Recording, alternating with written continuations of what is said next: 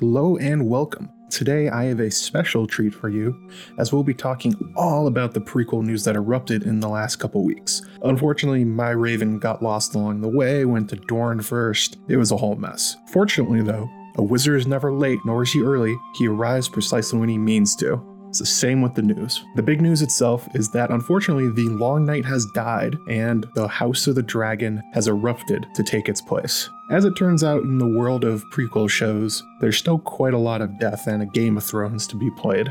Let's start with the now dead Long Night prequel, The Long Night or Blood Moon, depending on which source you believe, which was being helmed by Jane Goldman. The Long Night was slated to be a story set in the far, far past Westeros, featuring the uncertain and exciting times of myth and legend known as the Age of Heroes. This would have covered the rise of House Stark under the legendary Bran the Builder, Lan the Clever winkling away Casterly Rock from the Casterlys, creating House Lannister, Darth Greenhand and his children spreading all across Westeros, planting weirwoods as they went, the war between the First Men and the Children of the Forest, and the biggest reported draw, the origin of the Night King and his icy fellows. The Long Night promised to answer many of these questions with their teaser.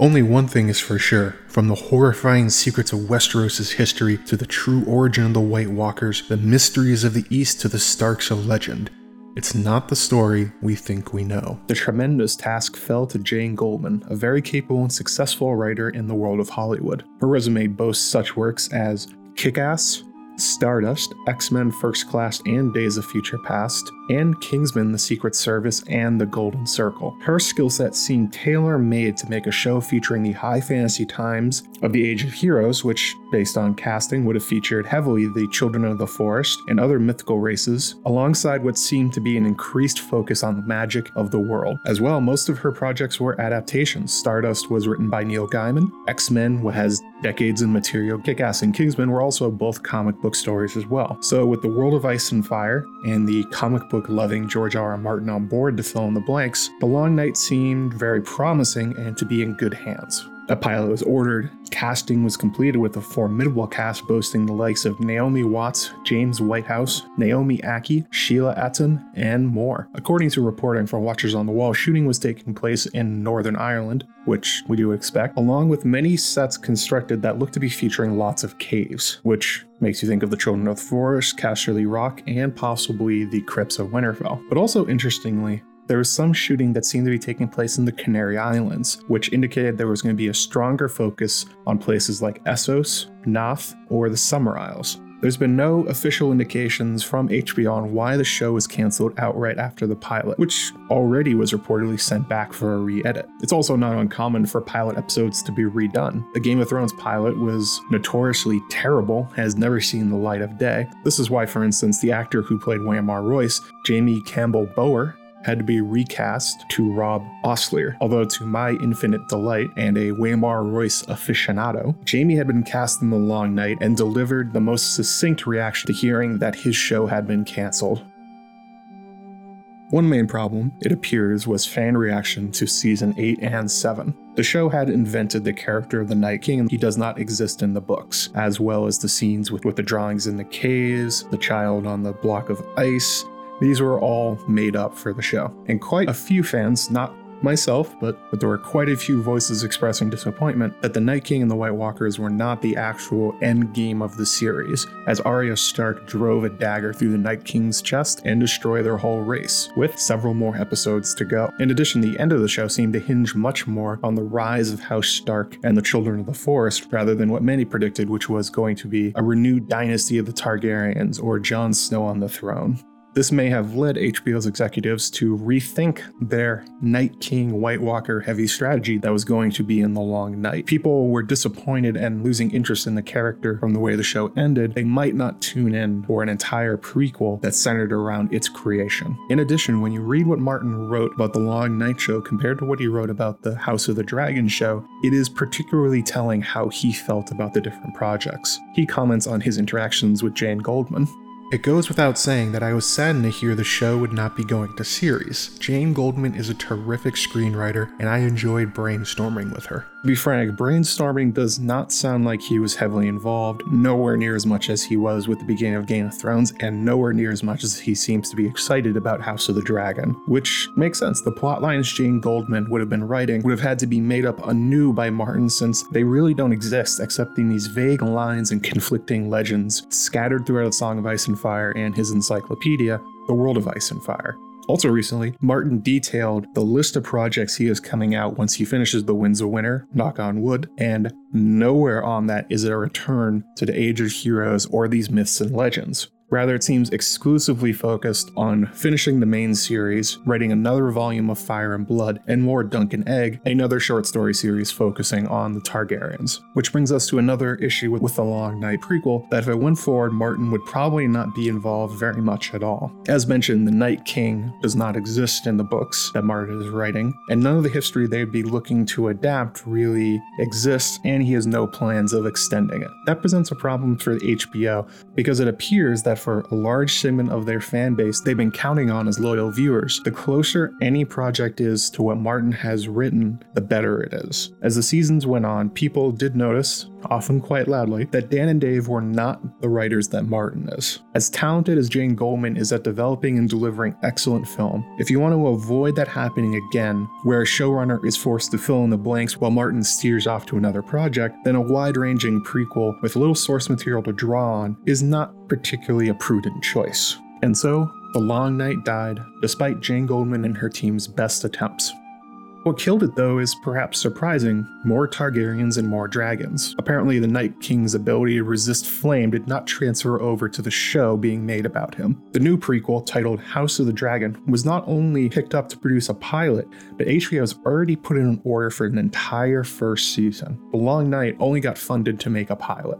The difference in showrunners is rather stark to start off with as well. Ryan Condal has been named the co-showrunner, taking on the bulk of the writing duties, while noted Game of Thrones director Miguel Sapochnik taking most of the directing duties. Previously, Dan and Dave worked as head writers together while hiring individual directors to do episodes. Longtime Game of Thrones fans should recognize Miguel, as he was the director for 6 episodes: The Gift, Hardhome, Battle of the Bastards, The Winds of Winter, The Long Night, and The Bells. The name House of the Dragon is a bit ambiguous, though, other than obviously being about the Targaryens in some way. Is it about Daenys the Dreamer, who saved the Targaryens from the Doom? Aegon the Conqueror and his much better sisters Rhaenys and Visenya? Jaehaerys the Conciliator? And again, his much better wife Alysanne, a resurrected Daenerys who is laying waste to Westeros, Lady Stoneheart style, with a dragon? Well, no, not exactly. Gurren gave us a big hint in his blog post when he inferred to his readers that there are certain books of his that he should pick up to prepare themselves for the show. If you'd like to know a bit more about what the show will be about, well, I can't actually spill those beans, but you might want to pick up a copy of 2 anthologies I did with Gardner Dozois, Dangerous Women and Rogues, and then move on to Archmaester Gildane's history, Fire and Blood. While Fire and Blood covers all the Targaryen kings from Aegon the Conqueror to Aegon III the Dragonsbane, Dangerous Women and Rogues cover a much more specific story called The Dance of the Dragons. The 2 stories are entitled The Rogue Prince and The Princess and the Queen, both of which tell the tale of how the children of Viserys I fought a civil war after his death, where all of House Targaryen and their dragons battled each other for the Iron Throne burning across Westeros. It's also a story that happens to stay pretty firmly away from topics like the White Walkers, the Children of the Forest, and basically everything else we were hoping to see in the Long Night prequel. To put it simply, if you like the early seasons of Game of Thrones with the War of the Five Kings, but with dragons, you're in luck. That's The Dance of the Dragons. Although, for fans of my channel, this is some pretty good news, as my video about House Strong is about to become very, very relevant. The Strongs, a relatively minor house, somehow become enormous players in the Dance of the Dragons on both sides of the war, and almost get their bloodline seated on the throne several times. The most notable members of the family during this time are Harwin Breakbones Strong, his many bastard children, Lord Larys Strong the Spy Master, and Witch Queen of Harrenhal, Alice Rivers. There will be a link in the description if you want to see the inside scoop on the sneakily very important how in the Targaryen Civil War and how wolfish the Strongs really are. Doing the writing for House of the Dragon will be Ryan Condal. Condal is best known for his 3-season near-future sci-fi TV show titled Colony that he served as the showrunner for, as well as penning the scripts for the movies Rampage and Hercules, both action movies starring The Rock. It's a decidedly less impressive resume than Jane Goldman, although he appears to have gotten a strong recommendation from Martin himself, as Gurm relates in his anecdote about how the two met and became friends. Ryan Condal is new to Westeros, but not to me. I first met Ryan when he came to New Mexico to shoot a pilot for a fantasy western that was not picked up. I visited his set and we became friendly. Later, Ryan created and served as showrunner for the sci-fi series Colony, and we had the honor of doing a premiere screening for the show at the Jean Cocteau. He's also a terrific writer and a fan of my books since well before we met. He tells me that he discovered the series just after A Storm of Swords was published, and I've loved the books for 19 years. It's interesting to note, however, that The Dance of the Dragons was already pitched to HBO, but did not get picked up. However, afterwards, Martin delivered his unexpected mammoth tome, Fire and Blood, which in particular fleshed out The Dance of the Dragons from beginning to end. That was probably a very significant factor in going forwards with House of the Dragon after HBO declined to order a pilot the first time. In addition to Condal, the writer's room features a wide mix of talents. Martin delivered the best summary of them on his blog.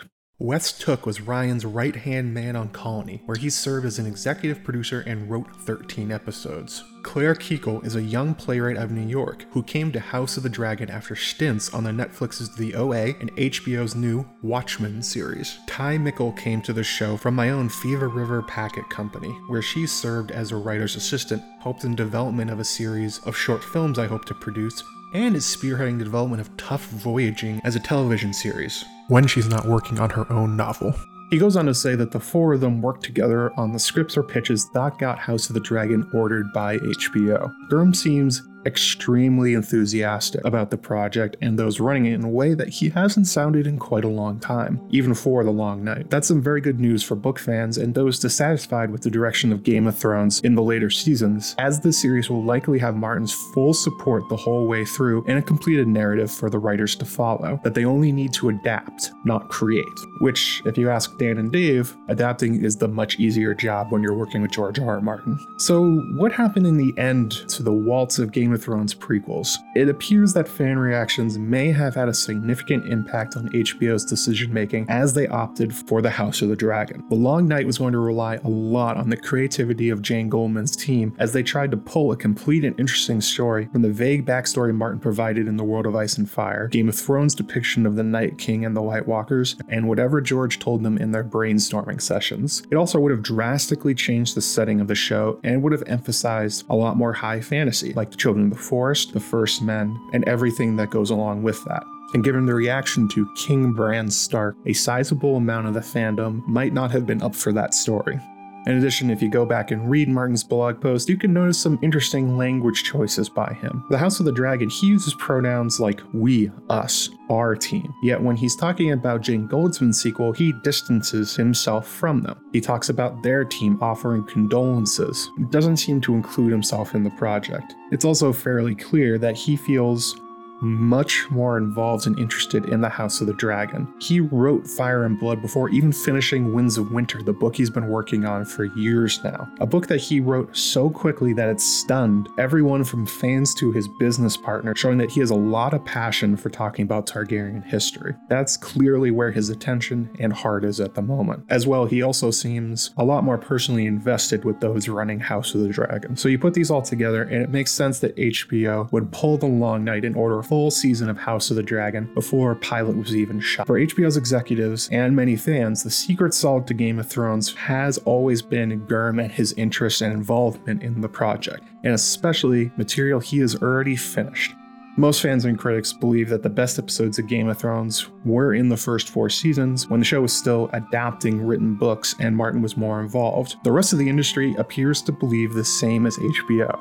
Every novel, short story, and collection that Martin has even touched is being bought up for development of some kind. His short story Nightflyers was turned into a television series by Syfy. The series he edits with his friends based on role-playing games, Wild Cards, is in production for Hulu. Tough Voyaging, Sand Kings, and who knows how many more of his stories are being explored for the large and small screen. And Martin arming his handpicked writer and director with an entire book to follow for a series. It seems like a really easy choice for the HBO executives.